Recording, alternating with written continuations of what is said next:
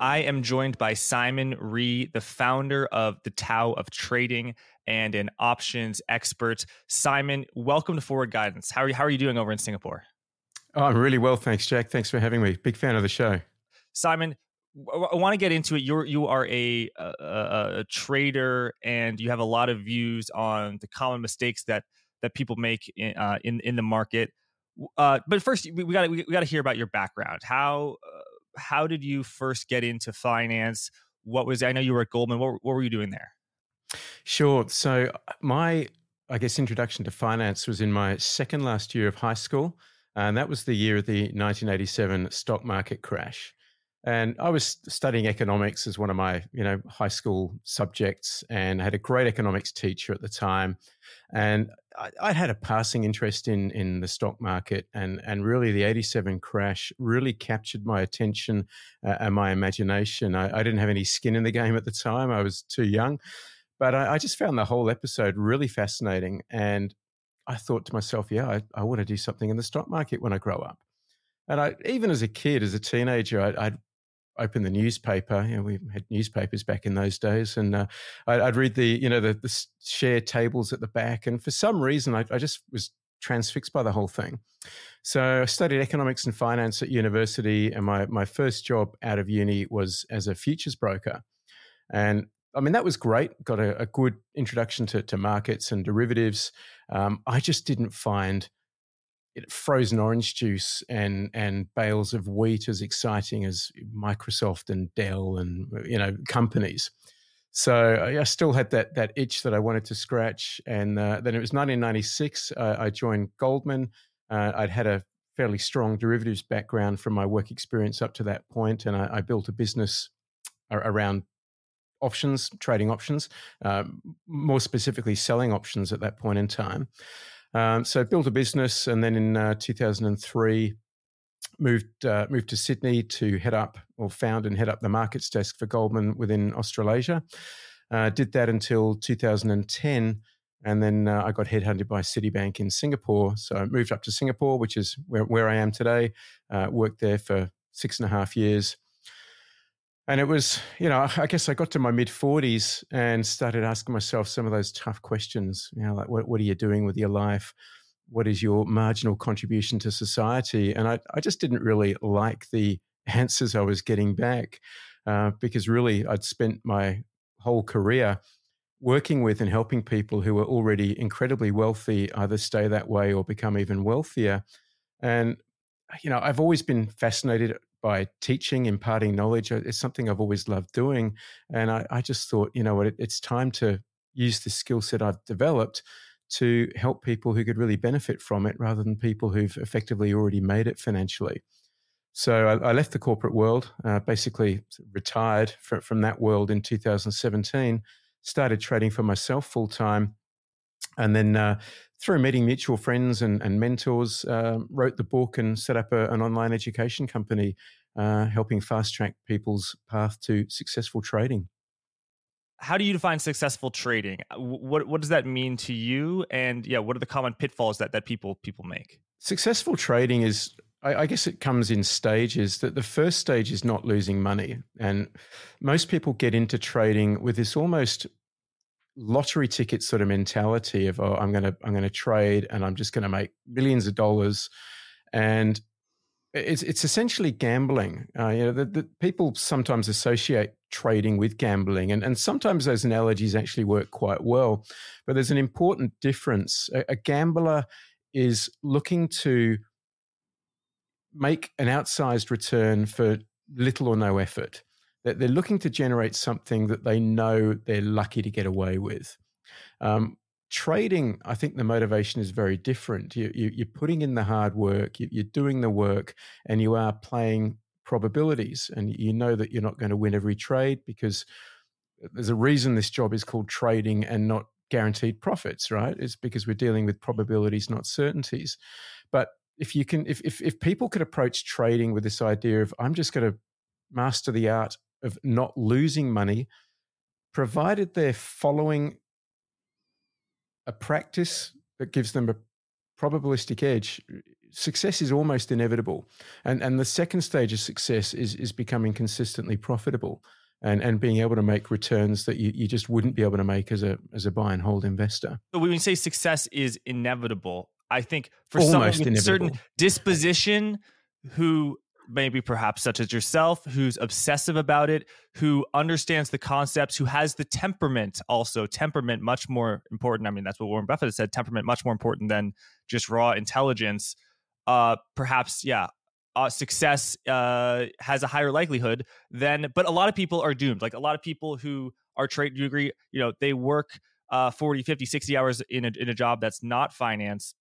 The odds that they are going to trade the market and beat the market to me over a long-term basis to me it seems slim to none and a lot of you know academic experts as well as investors have said the same. Is that true true or yes or yes? Uh, I'd, I'd, say it's it's not true. Okay. Um, the first thing I'd say is don't care about what the market does. Okay, all you should really care about is is your own account. Okay, your job as a trader is to manage your portfolio, the NLV, the net liquidating value of your portfolio, so that it grows consistently over time. Okay, you don't care what the market does. You're not trying to beat the market. You're just trying to generate consistent returns. Um, as an options trader, I, am particularly passionate about options. You can make money in rising markets, you can make money in falling markets. All you're trying to do is book incremental gains. All right. You're not trying to earn your retirement on any single trade. You're just trying to be consistent and, and book incremental gains. Now, consistency is, is a superpower and it's something very few people have. I mean, the, the reason why most people don't have the body or, or the physique that they would ultimately want is because they can't consistently follow a few very simple rules. And, and it's the same for trading. Uh, there are just a few simple rules that you need to follow with any good trading plan that, if followed consistent, consistently, will yield results. But it's just it's that consistency, it's that discipline, it's that showing up every day that eludes most people. It, it's certainly not um, lack of sophisticated financial knowledge. It's certainly not lack of IQ or intelligence. It, it's really just that consistency and, and that ability to show up every day.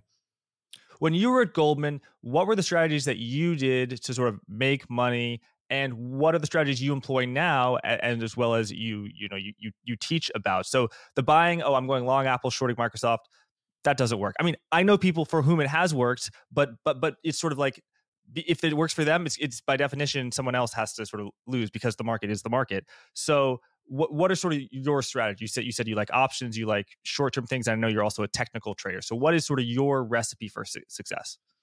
So what I'm always looking for, Jack, is high probability moments in time to enter the market. All right. So my my default position is cash. And I'm only going to put my cash to work when I see a really good opportunity to do so. So here's an important point. In in the way I think about what I do and in all of my self-talk, I'm I'm not a trader, I'm a risk manager. Okay, that, that's that's how I think of myself. That's how I talk about myself, uh, and I place a high bar on any risk that I'm going to take. All right, it's, it's really it's got to tick lots of boxes. I, I always say I need three or four reasons to get into a trade. I only need one reason to get out of it. All right. So risk management is always paramount, and that's that's what I see my primary role as. So yeah, I, I use technical analysis. I use charts to identify those high probability moments in time, and what I'm looking for primarily is is trends, and I'm looking for a high probability moment in time to join a trend, whether it's an uptrend or a downtrend.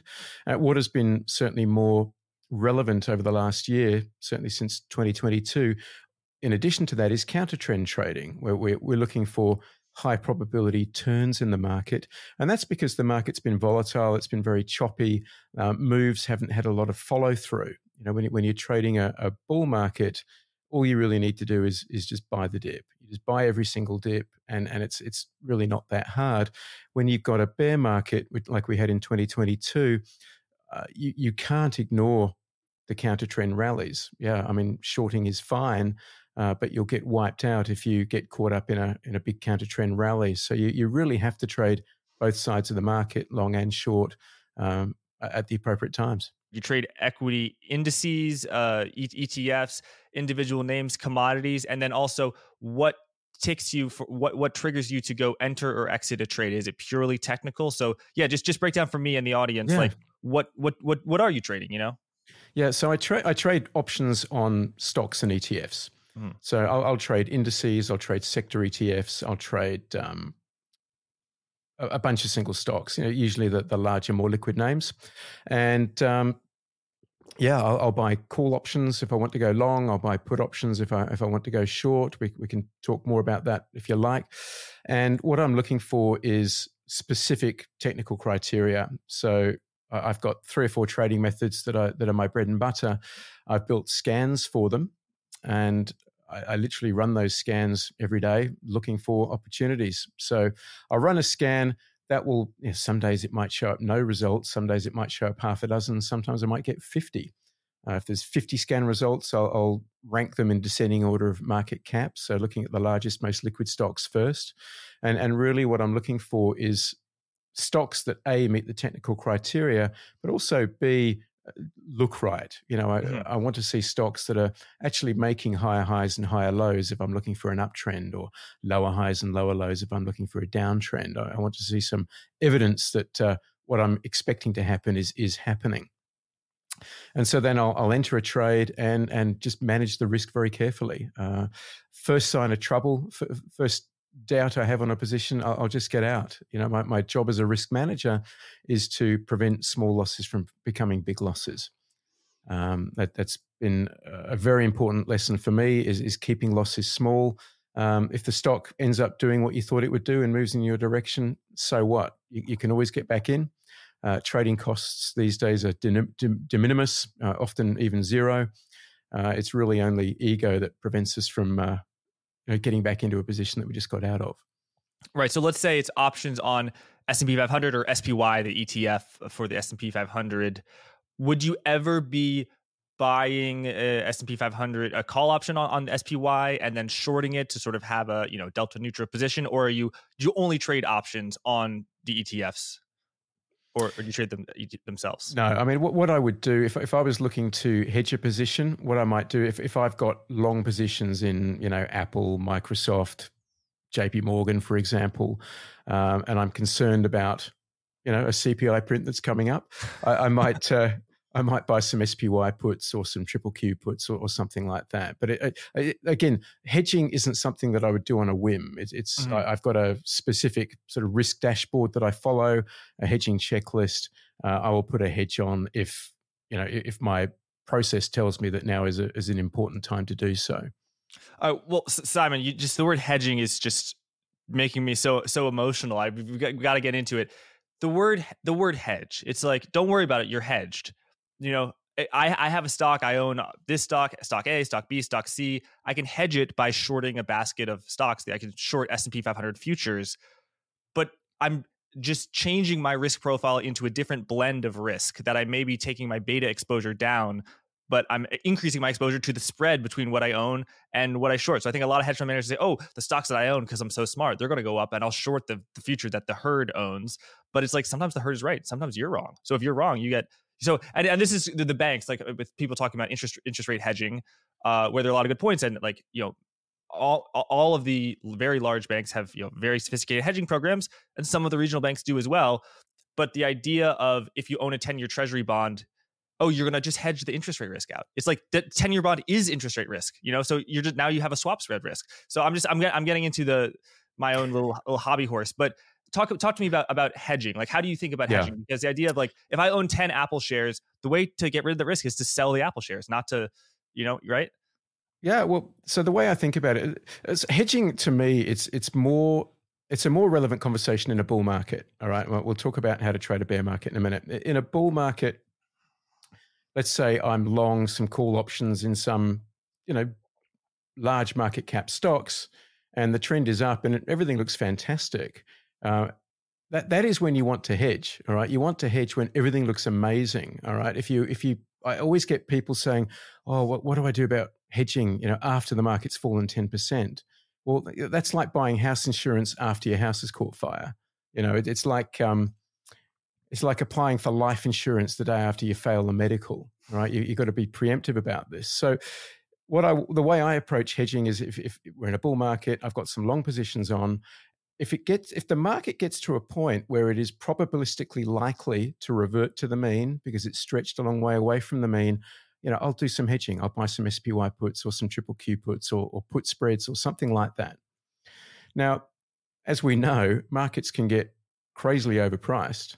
And if that happens, I don't want to bail on all of my long positions because there still could be some juice in the tank. But just as, just as well, uh, I don't want to get caught if, if things do fall in a heap because markets are overextended. So when I buy a hedge, I'm honestly quite prepared to lose money on it. Mm-hmm. I'm not necessarily looking at it as a profit center, but it's it's just part of my risk management. So I've got a very strict rule. Um, I will go to cash if I have a portfolio drawdown of 15% uh, from a high watermark. I will sell everything and go to cash for a minimum 24 hours. Now, doing that isn't a lot of fun. Uh, and so what I what I do is I implement strategies that make that extremely unlikely. Hasn't happened to me since uh, October 2018, um, but that's part of why I hedge. So it, it just it smooths out the fluctuations in my NLV, which means it smooths out my emotions which means I'm in a better position to make high quality decisions. Right. And when you, let's say you in a bull market you own calls on SPY, the S&P 500 ETF, things are going well. You're making a lot of money. You decide to hedge by buying S&P uh, SPY puts.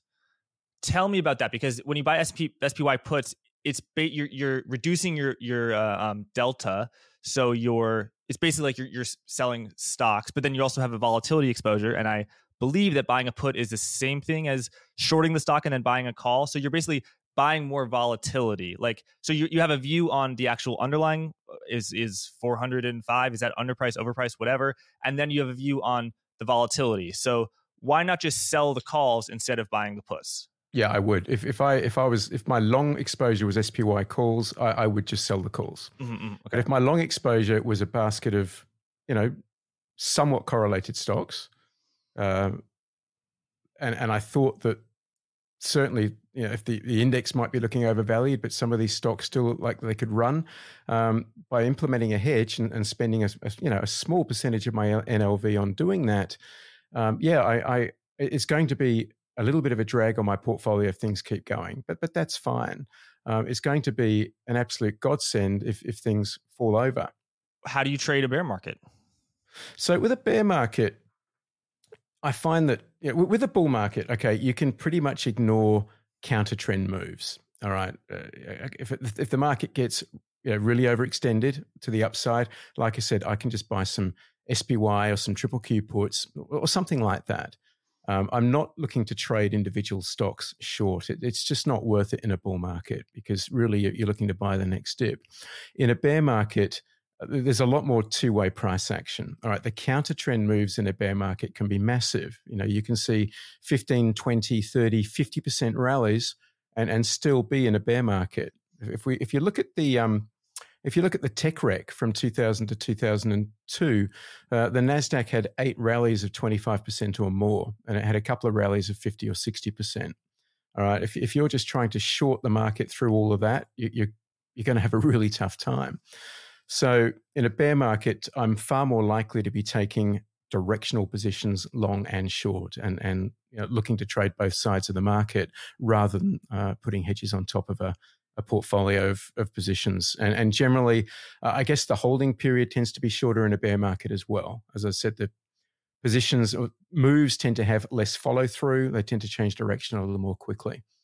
So in a bull market, I might hold positions for two to four weeks on average. Uh, in a bear market, it might be anywhere from two or three days to, to a couple of weeks. Hey there, sorry to interrupt. Announcement. Blockworks is hosting an event called Permissionless in September. It's a crypto event. It's in Austin, Texas. We did Permissionless in 2022. It was the biggest and best DeFi event in the world. And this year, Lightning will be striking twice. Historically, our ticket prices have gone up about 10 times from the day the tickets go live to the day before the event. If you're like me and bad at math, that's 900%. So it might be savvy for attendees to consider buying tickets now rather than later. If you're listening to this and you're saying, hey, Jack, I'm not really into this whole crypto thing. I want to hear about the Fed. I want to hear about the dollar, Bretton Woods 345. I hear you. I'm not telling you to buy a ticket, and the interview will resume momentarily. However, if you are into the crypto thing and permissionless is something you might want to attend, what I'm saying is there's no time like the present because tickets will go up, and if history is any guide, prices will go up a ton. Anyway, the link is in the description, and you can get an additional 10% off by using code GUIDANCE10. Thanks. Let's get back to the interview walk us through the bear market that started in January of 2022 what is the nature of this bear market? Perhaps you can compare it to previous bear markets. And uh, what strategies have you found have worked the best throughout this bear market? And in particular, I'm, I'm referring to the aspect of chop, where this is not March 2020 in any regard, uh, not 2008. Mm-hmm. It's this slow grind down. And then after a big move down, all the bears get all excited. They're going on all the podcasts talking about how it's time to be bearish. And then you have a huge move up and that just obliterates them. Uh, yeah. And we're kind of, you know, at the tail move of that. Maybe where, you know, the we've had a banking crisis and everyone's looking at the Fed's balance sheet and getting very bullish. Um, and, you know, probably S&P 500 is up, you know, 8%, 10% since, since, since the, the, the failure of Silicon Valley Bank um, yeah. just, just over a month ago. Uh, yeah. So just, just tell me about the nature of this particular bear market and yeah, yeah, it's uh, as you say, it's been fairly different from well, yeah, completely different from 2020, but also very different from 2008. Um, in, in, both of the pri- previous falls, we had kind of volatility exploded, and it was you know, when, when when volatility kind of has a big move, it, it sort of becomes a little bit more predictable. You know, volatility is a real mean-seeking beast. Um, what we've seen in 2022 is I think volatility has, has, really underperformed most people's expectations, given what happened to the market, particularly the Nasdaq. Um, and so it's it's been a it's been a surprisingly orderly sell off.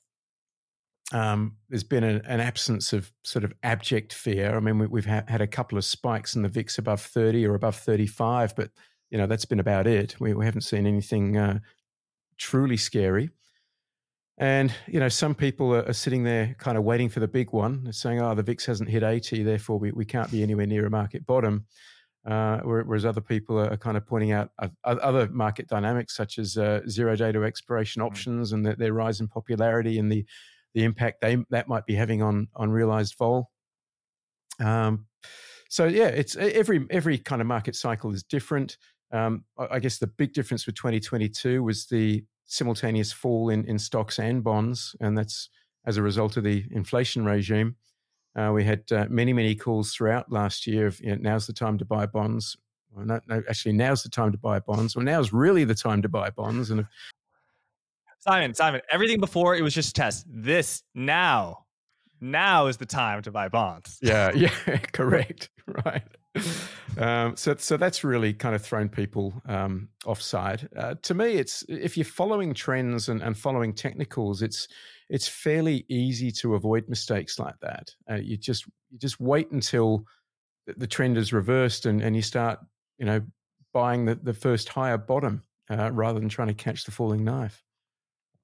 Right. So I want to explain a few things. You said uh, volatility means seeking. That means uh, not referring to whether it's nice or, or mean, like the average. So if it yeah. goes to eight, you know, if the average is 16, it might go back to 16. If it goes to 80, might go back to 16.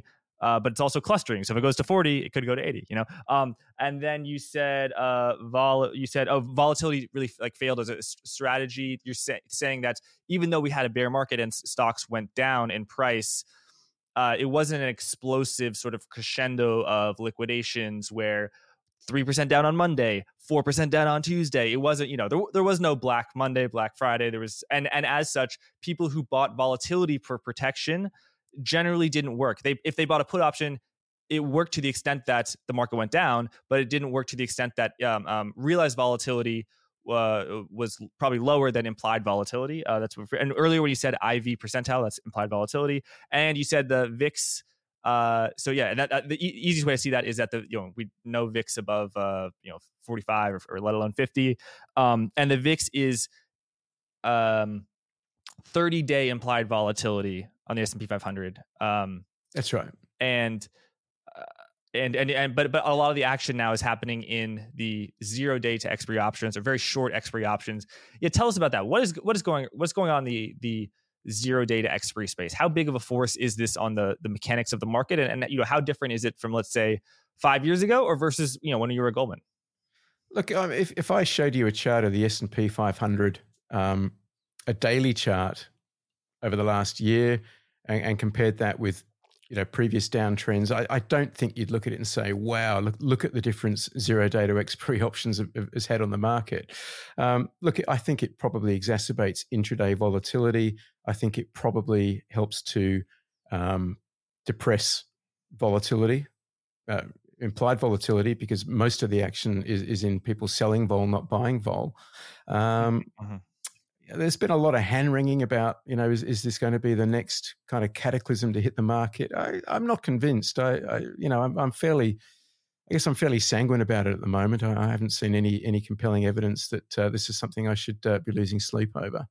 There's a lot of price action that to me seems weird. You talked about the intraday price action, like from 9:30 to 9:40 the market's all it's always a reverse of the move you know whatever the market does on a fed meeting from 2 to 2.30 it always is the reverse. There's these epic intraday reversals that if you're just looking at a daily chart you know you're, you're going to miss them.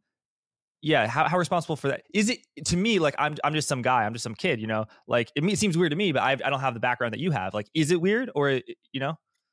Yeah it, it, it's i mean it is kind of weird. The, the other thing that's you need to i guess appreciate is that we've been in a bear market. Uh, arguably, we, are still in one. I, won't touch that argument.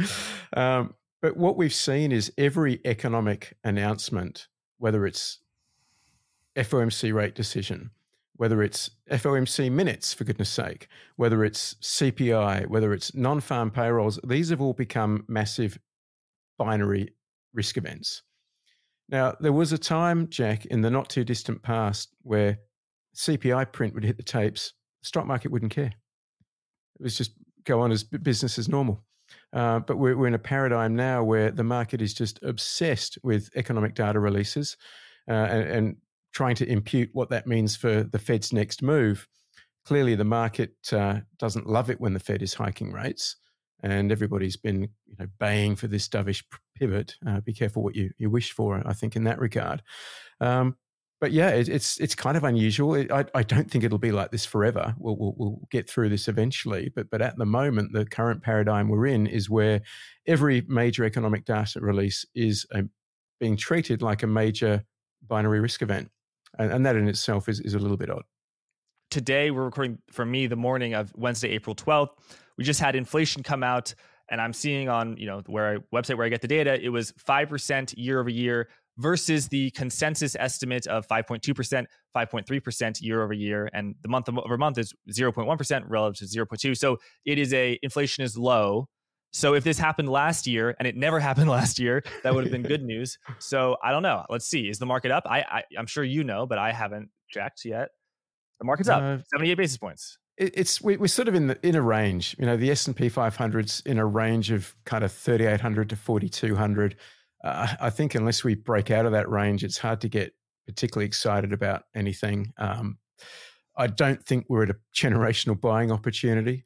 Um, that said, I, I, don't think markets are about to roll over and die here. Not not in the mm-hmm. immediate term, anyway. I, I think there's probably some some more upside pressure than downside pressure. Looking at well things like that CPI print and, and positioning but it's it's hard to get excited about a market that's chopping around in a range and and this is the sort of environment where really you just want to uh, keep your risk small and and just hit base hits. You're not looking to um, you know really extend risk or, or, or try and hit any home runs. Uh, i'd much rather try and do that in an environment where we've got a, a strong trend to play with. We, we just don't have that at the moment. Talked about positioning so there's going to be upward buying pressure because of positioning what does that mean? And can you go through the argument of oh if everyone is you know is is is bearish then there's no one to get there's no one on the margin to get bearish you know because everyone's already bearish so they have to do buying. Um yeah. Yeah well if you look at positioning in uh, S&P 500 futures it's it's particularly bearish um now you never you never know what's on the other side of that. That could be a hedge for long equity positions but but the fact is futures are a leveraged instrument, and, and these are positions that can get squeezed if they're on the wrong side of a move. All right. So if there is a strong move up, uh, you can see a short squeeze, uh, which causes people who are short futures to start buying back their short futures, uh, which fuels further gains in the in the index. Right. Um, I forget some baseball players. This is a great, great quote. Uh, probably heard it of that. Just because everyone else thought I was ugly didn't make me beautiful. like, is that a Yogi Berra? yeah, it's a Yogi Berra quote. Yeah, like yeah. if if if is is uh everyone else is bearish, everyone else is positioned bearish. How convincing is that? Uh, is a bull argument in the short term, medium term, and long term? Short term, I guess it can be very con- effective. Yeah, I mean, positioning is is of interest. I, I, wouldn't ever take a trade just because positioning got extreme. But if we do see extreme short or long positioning, you know, looking at things like the, the put call ratio or, or futures positioning, uh, yeah, I, I, will I will start to lean the other way. You know, if, if I'm if I'm long and I see that uh, the market is long, you know, because uh, the, the put call ratio got below a certain level, yeah, I, I will stop. Uh, to me, that's a warning to uh, don't add any more long positions. And in fact, the next couple of positions you add should probably be short positions. What's a warning? What's a warning? Well, I mean, the, the put call ratio is a, is a is a good warning. All right, Simon. So we got this uh, chart of the put call ratio. Thanks for for sending this over. What are we looking at here? What's the green line? What's the white line? And, and what does it indicate to you? So the the green line is the S and P 500. The the white line is the 10 day moving average of the total the combined put call ratio, which uh, takes into account uh, options positions in individual stocks and indices. And and what it shows us, or it gives us a guide as to how long or short market participants are through the options market. So if you look at that, um, see that first uh, big spike on the chart just, just to the left of center, sort of a, around August, mm-hmm. You can imagine everybody's kind of seeing the, the, the, market rally and, oh, this is fantastic. Oh, I've got to get involved. Oh, I've got FOMO. I'm going to go out and buy a whole bunch of call options. And, and what happens is the 10 day moving average of the put call ratio drops below 0.8. And that is a sign of excessive optimism. Everybody's long. And when everybody's long, guess what? The market tends to run out of buyers and, and it rolls over. And then so this is market uh, rolls put over. call ratio. When put call ratio is high, people are buying a lot of puts. Put is a bearish option. if they're buying, yeah, when it's high, they're buying a lot of puts relative to calls, and yeah, when it's so low, they're buying, buying of... more puts than calls. Uh, and so yeah, white is that line, and green is the S and P 500. So when you had that huge run up, um, you know, into the summer, people started buying a lot more calls than puts, and the buying pressure sort of was exhausted. That's right. And and the market, you've got to remember, is an equal opportunity dream killer. It will always try and exact the greatest amount of pain on the largest number of participants possible. So when everybody's long, put call ratios below 0.8, uh, be on alert for, for the market to peak. Now, it's, it's not a precise timing signal, but it's a, an important sentiment signal and it, it's something that I work into my framework. So I don't run out and start shorting as soon as the put call ratio drops below 0.8, but I, I stop adding long positions. And, and if I see any good counter trend short setups, yeah, I, I start taking them. Uh, and the same when when the uh, when the put call ratio gets above one, that's when something bad has happened. Everybody's wet the bed. Everyone on Twitter is bearish. All anybody is talking about is how much lower the market's going to go. Well, guess what? Everybody's already short, and, and the market is going to make the shorts feel some pain now. Uh, and that's usually when the market will put in a put in a low. And uh, yeah, I, I, find that this is just one of many tools, but this this is a, a really handy tool to gauge market sentiment and positioning. So right now that the put call ratio isn't telling us anything other than it's neutral, but if that white line continues to head towards the red line, you know that that could mean you know there's another 3 to 5% pop on the S&P. Uh, and if people keep buying calls into that, uh, that that will set us up for a nice reversal to the downside. Hey there, sorry to interrupt. A lot of forward guidance listeners are not into crypto. If that's you, please skip ahead, get back to the interview. Some forward guidance listeners are into crypto, some own crypto, a smaller percentage owning lots of crypto. And a much smaller percentage work at crypto hedge funds. If you're in those latter two categories, Blockworks Research might be a good fit for you. Blockworks Research is a research and data platform that analyzes governance, tokenomics, and models of interesting crypto projects, including new protocols. There's a lot of edge that can be gained from reading these reports. You can check out a sample report at www.blockworksresearch.com slash research and hit the free report toggle. If that is of interest, full subscriptions can be purchased at www.blockworksresearch.com slash sign dash up. You can also get 10% off using the discount code guidance10. Thanks, and let's get back to the interview. Right, and let's talk about technical analysis, which I know is a you know key feature of your your process. Um, you know, I I technical analysis is some, sometimes hard for me un, to understand, and I, I feel like it has two uh, uh, principles that sometimes are in conflict with each other. One is trend following. Oh, so if it's above its moving average, bye bye bye. You know, the trend is your friend, and the other is mean reversion. Uh, so fight the trend, be a contrarian. The chart that we just put on previously, that was kind of a the latter. It was a contrarian. Oh, when everyone is super bearish, buying more puts than calls, that's actually a time to to orient bullish. So how do you know sort of which principle to follow? Price is only ever doing one of three things. It's either reverting to the mean, accelerating away from the mean, or chopping around the mean.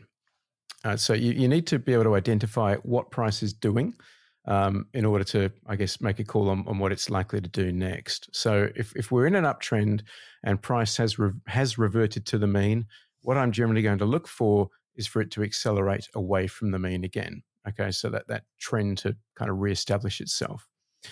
If prices accelerated a long way away from the mean, you know, the, the, odds are, the probabilities are that it's going to revert to the mean at some point. And, and the more stretched it gets, the, the more likely it becomes. And so then you might want to employ a mean reversion strategy where, where you're, you're expecting a, a counter trend move back towards the mean. And then if price is just chopping around the mean, uh, th- these are tougher environments to trade. And, and honestly, if I'm looking at a, a stock market that is just in a, in a tight range of chop, generally I, I won't do anything on, on that index. Um, what I'll do is is look for individual stocks and sectors where where there is a trend, and and normally you can find a trend somewhere. You know, if, if, if the market might be chopping sideways, but but the energy sector might be on fire, or or tech might be in a horrible downtrend, or you know, you, you look for somewhere where where there is a trend. Okay, let's take a April of 2020. You know, I think the mod- market bottomed March 23rd of 2020. The, the VIX had a, a top a, a, few days prior to that, and the mean. What was the mean then? You know, you I like you. You know, I, I was there, and it very easy to be convinced by this is a this is a bear market rally. It wasn't. Mm-hmm. It was the start of an epic bull market in in everything.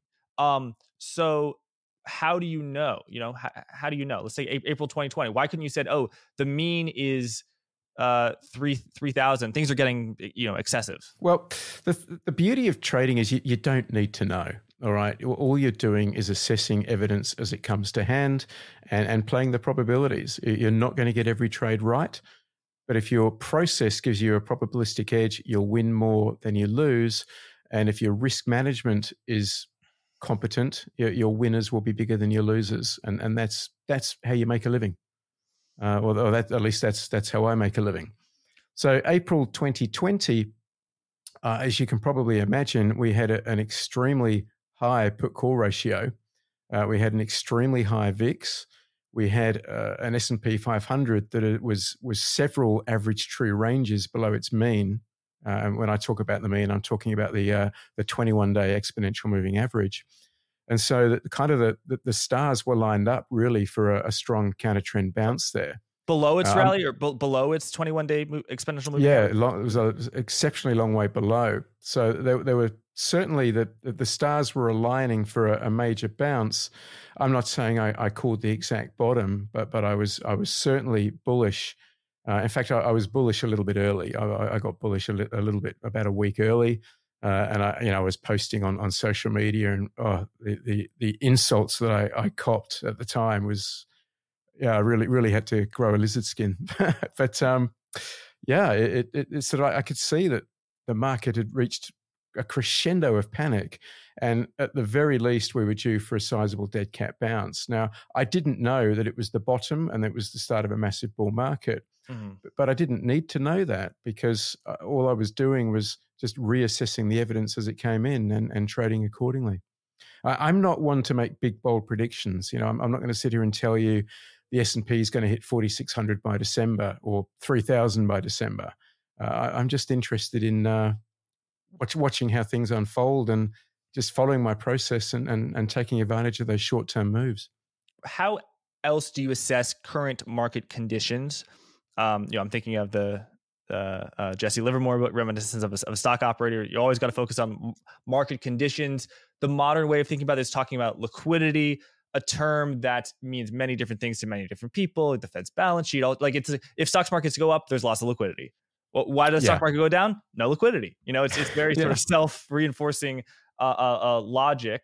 Although I have had some liquidity experts on the show who actually have made some very good calls, um, such as Michael Howell. Um, but yeah, how do you assess current market conditions? Uh, uh, yeah, and and when you say yeah. oh, you, your base case is kind of chop thirty eight hundred to forty two hundred, what are you basing that on? I'll answer the second question first. So what I'm basing that on is is really just uh, swing highs and swing lows. So the price has memory. Uh, if, if, the market gets up to 4,200, it's likely to struggle there for a period. And if it can break through, we, we could see some follow on, so some continuation to the upside. Similarly, if we get down to 3,800, that's likely to be a, a, level of support. If we break through that, there's likely, you know, the, the, probabilities are we, we, could see some continued selling. Um, so it's it's really just looking at what, what price has done historically to come up with those levels. These are not, uh, you know, fundamental levels of you know S S&P mm. 500 earnings or anything like that. Um, in terms of how do I assess market conditions? I mean, there's a whole bunch of things I look at. So I, I look at the major indices, the S&P, the Nasdaq, the Dow, the Russell 2000. I look at them across multiple timeframes. So I look at daily, weekly, monthly charts. I look at what the sectors are doing, you know, what's tech doing, what are semiconductors doing. You know, semiconductors can often be a, a bit of a first mover. Uh, and then I look at uh, a bunch of correlated assets. You know, what, what, what's the dollar doing? What's dollar yen doing? What's Aussie yen doing? Uh, what are bonds doing? You know, there's, there's been an important correlation between bonds and, and particularly the Nasdaq. Uh, yes. and I, you know, that that won't last forever but I, I, expect that that correlation will remain for as long as we're in a, an inflationary regime.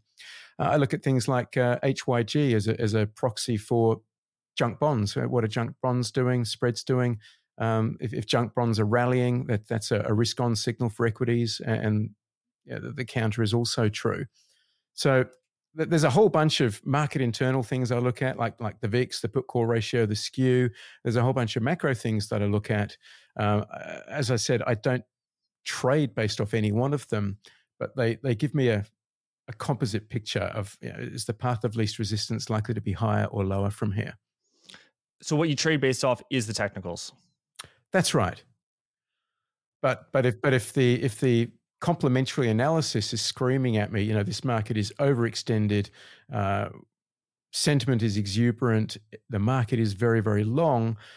Even if the trend is up, that's when I'll start looking to fade the trend what technicals are you looking at uh, uh, now? We're talking moving averages, r- resistance. Yeah, like like start with your most uh, uh, the, the, indicator you, you put the the most uh, trusted, and then we'll go down for the list. Okay, so so the most important indicator for me at the moment is is well is always moving averages because mm-hmm. they just give you a really good read on on short term trend and also medium and long term support and resistance. All right, so exponential moving averages can give you a really good read on what the short term trend is doing. And then your longer term simple moving averages can act as levels of support and resistance. And that, you know, they're widely watched by pretty much everyone in the market, whether it's you know, self fulfilling prophecy or not, I don't care. The fact is, it, it seems to work more often than not. And, and that's what I'm focused on things that work more often than not. Um, secondary to that would be things like uh, Keltner channels you know how, how far away from the mean is is price. Um, also complementary to that would be things like uh, new 20 day highs and lows new 60 day highs and lows. Is, is the market showing strength? Is it breaking through these new highs or, or is it failing at them? Uh, and all of these will give me ideas as to how strong the trend is and, and whether we're, we're seeing kind of failures at, uh, at multi-day highs or, or, whether we're seeing breakthroughs. And, and all of that gives a, a, picture as to how strong the trend is. Uh, yeah, I'll look at things like um, breadth, things like the advanced decline line, you know, percentage of stocks above the 200-day moving average, percentage of stocks above the 50-day moving average. All of these uh, can give you important clues as to how strong the rally is as well. Right. And um, I'm just looking at a chart of the exponential moving average, and the point where it's the most below its moving average is the point where the put to call ratio was at the bottom. So you always get the, you always get the, the signals rarely send the sig, same signal, right? Especially right. the put call ratio and the exponential moving average almost never give you the same signal. Correct. Yeah, but, but yeah. It, they will at very important times. Okay, okay, and it's a point of finding when they all align. That is is when to make a big move, but you want to size down in periods where you have less conviction such as absolutely uh, conviction is a it's a word i i don't like to use. I, I know you know conviction is is to me conviction is something for criminals uh, and, and it's also something for uh, you know sell side salespeople um, I like talking selling about conviction lists and that sort of thing. I if I say I've got conviction on a trade, it, it, implies that I know for a fact that this trade is better than other trades, and I, I, I don't know that. So I, I generally don't size up. I, will never bet the farm on a play. Uh, I, I, will size down though when markets are, are, choppy and, and and not exhibiting strong trends. So your book Tao's of Trading, also the name of your company. What are some Tao's of trading that we, we haven't discussed about before that you, you think are really important? So I think that the we, you know, we've talked quite a bit about trend identification. We've talked about uh, market analysis. We've talked about risk management. We, we probably haven't touched on mindset. Uh, and to me, obtaining the correct mindset is the final frontier for most traders. Uh, and it's what will keep an aspiring amateur from, from their dreams of, of making a living from trading. And, and some of the things that really trip people up in, in when we talk about mindset are the desire to be right. All right. There's the old saying, do you want to be right or do you want to make money? Uh, people think that in order to make money trading, they've got to be right all the time. Uh, and I'm telling you, if you can be right 60% of the time, you can make a damn fine living as a trader. But the, the problem is from the time you were two years old, every time you made a mistake, you know, you, you, you know, you did something wrong, your parents would yell at you. You go through childhood and school life, your, your, your mates would make fun of you you join the workforce, your boss is going to yell at you. And so you, you develop this habit throughout your whole life of just trying to not stuff anything up, just, just trying to avoid making a mistake at all costs because of the ramifications it has. And, and so we end up as humans, most people would rather drink bleach than admit they're wrong. Now, as a trader, you need to be able to admit that you're wrong and identify when you're wrong as early as possible as I said earlier, to prevent a small loss from becoming a big loss. But people really struggle with this. You know, they think, "Oh, I'm not wrong. The market's wrong." You know, that, that's a classic. Or, uh, you know, I'll, I'll, be proven right. Or, or, sometimes just the shame or embarrassment of, of being wrong uh, is too much. They stop looking at their brokerage account, and you know, their, their account just kind of withers away to zero in the background.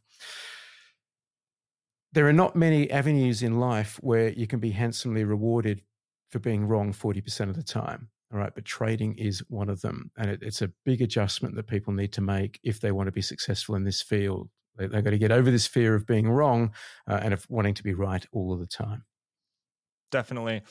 What is the role of intuition? What do you have a sense of intuition that you feel because of your experience you trust it but also you know if people yeah. sign up for you know, if people you're teaching people you don't want to tell them to follow their intuition because they're new to the market you know that's a really good question. Um, tra- intuition will lead you astray 99.9% of the time if you're if, if you've done less than you know thousands of trades. It, it takes thousands of reps to build that trader's intuition. Markets are actually designed to get you to an emotional state where you will do the wrong thing at the wrong time You'll, you'll chase moves that are already underway. You'll sell out at the bottom because the losses are making you feel sick because you haven't managed your risk properly. Literally, markets are set up to do this. So, unless you've got thousands of trades, you know, thousands of reps under your belt, and you've been consistently profitable, forget about intuition. One way, one thing you can do, and one thing I share with my members to, to start building that intuition is whenever you look at a setup and whenever you take a trade, print the chart out. Print it out on paper, keep a record of it. And what you can do once a month, once a quarter, once a year, go through and look at all of your winning trades and all of your losing trades. And, and your, your brain will start to make connections that you probably can't even put into words. But by looking at what a winning setup looks like on a chart compared to a losing setup, you can start to build that intuition a little more quickly. Um, many of the lessons that the market will teach you from trading are very, very subtle. Uh, they're so subtle unless you're really looking for them and, and, and aware of the lessons, uh, they can really pass you by. Mm. And uh, now what I will ask you is let's say you make money trading the market. Where does that money that you make come from? Does it come from the market? Does it come from uh, is it is it zero sum where if you make money trading options, someone else must be losing money trading options? Because you know at, at, a poker table, uh, if I make money, it's because someone else at the table you know lost money. Is it similar in the financial world, even though you know the table is is the entire world? Uh, or is it just sort of gains gains from trade? Oh, I'm helping the market discovery because the market needs to know that there's not enough oil, so I'm actually doing service. You know. Yeah, I, I don't think uh, what I'm doing in the market is as noble as that. I, I, I like to try and uh, help other causes with the with the money that I make. But but to answer your question, it, it's an interesting question. I, I don't think it's a I don't think it's an important question for traders to have at the front of their mind because it, it's probably not that helpful. If if you're the if you're a kind, generous, giving person, and, you're worried that the person on the other side of your trades is necessarily going to lose money, uh, you, you might engineer a kind of habit where you actually don't make money. You know, um, my, my, perspective on this is I, I trade options almost exclusively. Ninety nine percent of the time, I am trading with an options market maker they're fine. All right, the citadels of the world are fine. I'm I'm not worried about them. Okay, they make they make plenty of money, and if they're losing money on the other side of my trades, yeah, I'm not going to lose any sleep over that. Market makers are fine. For, for sure, Simon. I, I, wasn't so much making um you know a moral point. It was more of let let's make some you know several assumptions. Let's say you're good at trading and that people uh, you know who who learn from you uh, uh, they can get trading if everyone at the world followed this, the, the tao of trading who who is there to sort of make money from you know? Like the market the market itself will change. That's what i'm saying. The composition. Yeah i mean i mean that that would never happen uh, because yeah, yeah. there are you know so many thousands of different trading methodologies out there. But the fact is as an options trader you, you are nearly always going to be dealing with a market maker uh, and it's their job to hedge their risk. Um, and, and so you know, I, I, don't worry about it. I just assume that they're doing their job, and and if they're not, then it's it doesn't concern me. I mean, the, the way I think of financial markets is that there's trillions of dollars turning over every day. You know, it's it's like this river of abundance, and all I'm trying to do is just scoop my hand in and just take a little bit out for myself that basically nobody else would even notice. Mm-hmm. Right.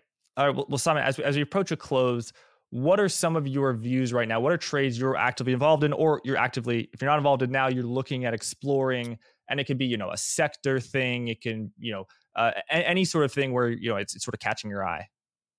Yeah, so at the moment we're, sort of in the early stages of earnings season. Uh, we've got obviously the major banks reporting, some of the major banks reporting on Friday. Um, I have not been buying bank stocks at all. Um, the fact that banks got so hammered and, and didn't have a, a reversion to the mean is, is a little bit of a little bit of a warning sign for me. So I'm, I'm kind of ignoring the banks at the moment. Um, but yeah, uh, really for the next month or so, my focus will be on earnings season. Um, earnings trades are, are, one of my trades that I, I, like to do during earnings season, where you, you kind of uh, take advantage of the IV rush and avoid the IV crush post earnings. Uh, so that, that can work really well. Uh, I've, I've got you know a couple of positions in, in some tech stocks that are showing good uptrends. Um, I've got a, a, bearish calendar spread on the Qs just as a, as a very very gentle hedge at the moment. Um, but yeah, nothing nothing sort of sectoral specific. But really, what I'm focused on at the moment is, is earnings season. Uh, once we get to the end of that, it'll just be a case of um, taking a, a, look at the broader markets again, hopefully uh, we've got uh, a more defined trend established, whether it's up or down. I'm, I'm indifferent, uh, and we, we we somehow uh, move either to the one, one extreme or the other of the chop zone, or, or break out of it. But but being in the middle of the chop zone is uh, not as much fun as a trader. Like, like I said, it's just a time to uh, to pare back risk. How much time does this take? Like, let's say you know you this is a full time job for you. Sounds like you you know you've been quite quite successful. Um, you know, is this is it implementable to have success if someone has another job? Because it sounds like it's a lot of work, you know. And if you don't do the work, you're going to get crushed. Yeah, I would say learning it is is there is definitely effort involved, and and that's another reason why most people don't succeed. All right, it's because they don't put in the work in in learning how to trade properly. So there is definitely many many hours involved in, in learning and practicing. But once you know like when a golfer has grooved their swing once you've kind of grooved your swing in trading there's no reason it should take you more than about half an hour a day on average. Now there, there might be days where it takes you an hour. There might be other days where there's nothing to do. It's just a quick review of your positions and, and, and it might take you two minutes. Um, but if, if you use scans that provide you a short list of high high potential candidates and it's just a case of reviewing the scan results and, and sort of reviewing the macro conditions once a week or over the weekend.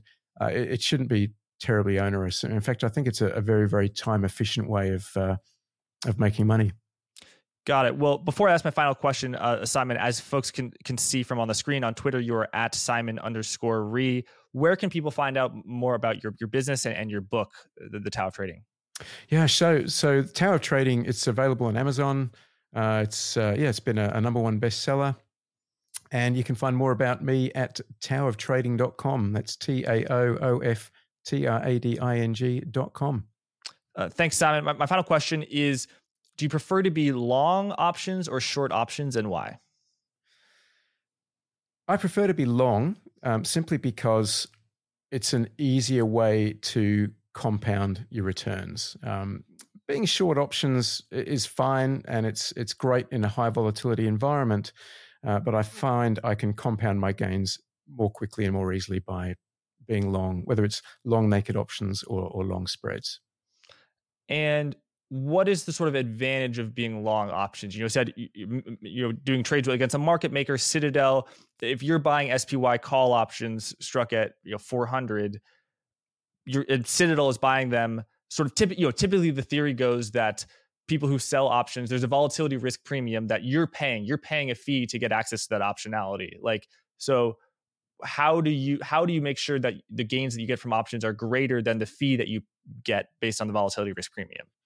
This is why it is so important to be able to identify high probability moments in time to put your cash at work. All right. That, that's why I have a very high bar on on trades that I take. I, I'm, I'm not taking crap shoots. I'm, I'm not trading intuition.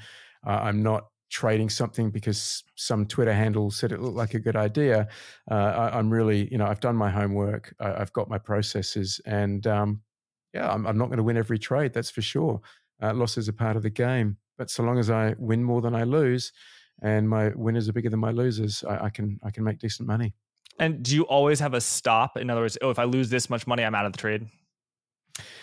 Yeah, yeah, that's a good question. So I have a what I call my OMG stop loss level. So if the option premium that I've paid decreases by 50%, I'm out of the trade no matter what. No, no, no questions asked. So you never let an option expire worthless, never. Never never ever ever let an option expire worthless. But what I'm really vigilant on is is getting out of a position that isn't working well before it hits my OMG level.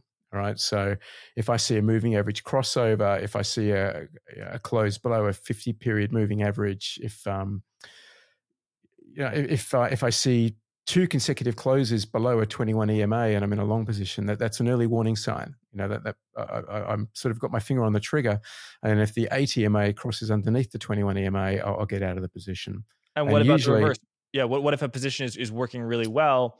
Um, you know, oh, if it doubles, I'm going to sell it all. If it, you know, like, are you sizing down as the position goes up? And that's a yeah, nice feeling when you're, you're, yeah, when you, you can sell something and you've only sold part of it, but you've already made money. You know, the cost basis. Yeah. Yeah, yeah. I, will scale out of positions. Usually, if if I if I'm up more than hundred percent, I'll take some profit. Uh, and then it becomes a roadmap. You know, I'm looking at things like average true ranges. I'm looking at things like support and resistance, Fibonacci targets. All of those will go into my decision on uh, on where to come out of a position. Um, I, when it comes to options trading, I'm actually a big fan of selling too early. Right, I, I don't wait for I, I, don't wait for the price to peak and then start rolling over because then you, are just joining the queue of everybody else, kind of rushing out of the the theater that's on fire. Uh, it, I, I always like to leave a little bit of upside so that it's easier to sell the position on someone else.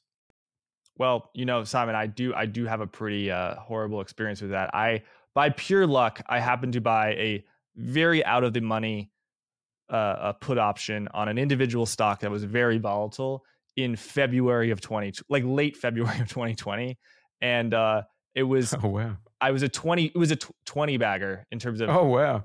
But then I let it expire worthless. Oh no. I, I know. Is that it, it's like and it, this is the yeah. type of thing where amateurs make mistakes you, you would never make you would never have made that mistake um and it's just it's it's a risk if you don't know what you're doing it's the the risk of losing money trading if you don't know what you're doing uh, is very large. It's very high, and uh, you, you read all the statistics about how eighty percent of traders lose money, and and you know sadly it's it's probably true. And I think it's because the the barriers to entry to open a trading account are so low. You know, anybody with 500 bucks can open a, an options brokerage account. Now, when you want to drive a car, you have to get lessons and you have to pass a test and you have to get a license. Uh, you can Im- imagine how many accidents there would be on the road if nobody bothered learning how to drive before getting in a car and driving one. But nobody makes you pass a test or get a license to open a brokerage account, which is why we see so many financial accidents. I don't think brokerages do people a lot of favors by you know not showing the implied volatility, just just making it seem like it's some easy purchase. Um, yeah, I mean, do, do you think that the proliferation sharing your screen with confetti every time you place an order? Yeah. yeah. is that is that they really do that? Well, that, that was going on, wasn't it? I, I, think I think you're right. Oh man, uh, yeah. but okay. So the proliferation of options, you know, presumably as an options expert who is you know um, work, working you know, in some cases with retail investors, uh, you know, it's been maybe good for you, but like, do you think it's good that so many people who don't know how to do options are trading options? No, I think it's really bad. I think yeah. it's really bad for their financial health. Other than the Tao of Trading, do you have any books that you feel are kind of like the holy grail of finance, trading, or particularly options? Because I feel like options is one of those things where you can you can learn um, a lot of things in finance on the job, but in options, like you, you really got to know what implied volatility is, you, the, the, math and stuff like that. Like, is there any sort of holy grail book? Yeah, I, I mean, the holy grail is uh, Options Volatility and Pricing by Sheldon Natenberg. Uh, mm-hmm. To me, that that was the book that I made all of my guys read when they joined the desk. Um, that will give you, you know, it's it's not a page turner, but it'll give you a very thorough grounding in, in things like implied volatility. Um, and then the other book that I love is uh, Trading in the Zone by Mark Douglas, which really deals with the mindset and the you know, emotional control, and uh, those things are, are, so important as well. Final question: You've out- outlined your style of trading. What do you think about the other ways of making money in in the markets? And you know the old fashioned style of oh there's this company and i'm reading the annual report and i'm going to buy the stock and hold it for 30 years. Uh like how do you how do you sort of place your type of trading in the sort of panoply of investment strategies it really depends on an individual's objectives so if you're a, if you're a let's say you're a long-term buy and hold investor and you know, the, the long-term average annual return of the S&P 500 is it's approximately 10% per annum. All right. And if you're happy with that return, then I think that approach is fine. But if you're going to earn 10% per annum forever, you you either need to be young, you need to sort of be in your 20s and have that kind of 40 year runway for compounding to work its magic, or, or you already need to have a lot of risk capital. All right. If you're if you're sitting there in your 40s or 50s and you don't have a million dollars saved up and maybe you've only got 10 $20000 saved up 10% per annum it just isn't going to move the needle all right? So you, you need to do something else whether it's trading or whether it's you know an online business or you know working a second job or, or whatever it is um, buy and hold investing earning those sorts of returns is unlike it's just not going to move the needle for you. you you, don't have enough runway if you haven't got a, a large amount of capital. Right but that's the assumption that you know everyone is going to become very everyone's goal is to become very wealthy and also no, not very wealthy i'm just talking about being able to fund your retirement but being right right right but obviously if everyone had a choice between a, a guaranteed 10% return or a guaranteed 5% return and a guaranteed 25% you know if strategies that generate higher returns are riskier generally. Strategies that generate higher returns require more effort. Um, this you know, Wall Street has been peddling this story forever that uh, high returns, high risk equals high returns. But we need to think about what risk actually is. Okay, risk is the possibility of losing. All right. So, really, what Wall Street has been telling us is if you want to maximize your chance of winning, you got to do that by increasing your chance of losing. And you know, I would ask you, how does that make any sense at all? All right, I, have got a I've got a different theory which I talk about in my book, and, and you know I would postulate that uh, if you want to maximize your chance of winning and, and getting great returns, you got to do everything you responsibly can to minimize your chance of losing, and and that's mm-hmm. through high probability setups, proper risk management. And I see what you're saying. You're saying you have a protocol where you know, oh, I'm never going to lose more than 50% on an individual position. If I'm down 15%, I forget the number uh, from the, the total total value, I'm going to go completely to cash. But the the trade it's it's it's all in the individual, right? You're mm-hmm. you're the ind- individual is is piloting the plane. And if they're reading the Tao of Trading, the best book of finance ever, if they're if they're not getting the message or they're misinterpreting it, you know, th- there are risks. And you'd say, you know, right? There, let's say like yeah. the, the risk for you individually is is low because you know what you're doing. But a lot of people, you know, they could mis- misinterpret. You, you get what I'm saying? Absolutely. But yeah, yeah. but I, I do I spell out the uh, the risk management protocol that I, I recommend, and and if you follow that and you're consistent and and you you know you honor it and you follow it to the letter, uh, your chance of blowing up is is is basically virtually zero. Um, and then from then on, it just becomes, again, acquiring the skill of not losing money. And if you keep the reps up and, and you're not losing money, you, you will eventually become profitable if, if you follow the process. Mm. Well, Simon, it's been a pleasure getting a chance to interview you. Are you? Is it true you're a, a practitioner of, of uh, Jeet Kune Do? What, what, what is that? Yeah, so Jeet Kune Do is the it's the martial art that Bruce Lee discovered. Um, Bruce Lee is often referred to as the the father of mixed martial arts. He, he started studying Wing Chun under Ip Man. Uh, he wasn't thrilled by some of the, uh, the, the, more classical aspects of that art, and so he he came up with Jeet Kune Do, uh, which is sort of an amalgamation of Wing Chun, uh, fencing, and Western boxing, uh, to, to put it simply. Uh, I've studied many martial arts over the years. Martial arts have been a part of my life for most of my life, and uh, I, I, love all martial arts. But Jeet Kune Do is, is the one that resonated with me, and it's the one that I I kind of took all the way, and I became a certified instructor. Oh, that is that is great. I will say no martial arts experience, but the movie Ip Man is a phenomenal movie. Oh, brilliant movie! Yeah, yeah love it. Right. Well, well, Simon, um, thank you so much for for sharing your your insights and your and your time, and thank you everyone for watching. Absolute pleasure, Jack. Thank you. Forward Guidance, the program you just enjoyed, hopefully, can be viewed on YouTube at Blockworks Macro or heard as a podcast on Apple Podcast and Spotify. Episodes are typically released on Apple and Spotify a few hours before they air on YouTube. Please leave a review on Apple Podcast if you feel so inclined. Also, you can get 10% off to Permissionless 2023 and Blockworks Research using code GUIDANCE10. Thanks again and be well.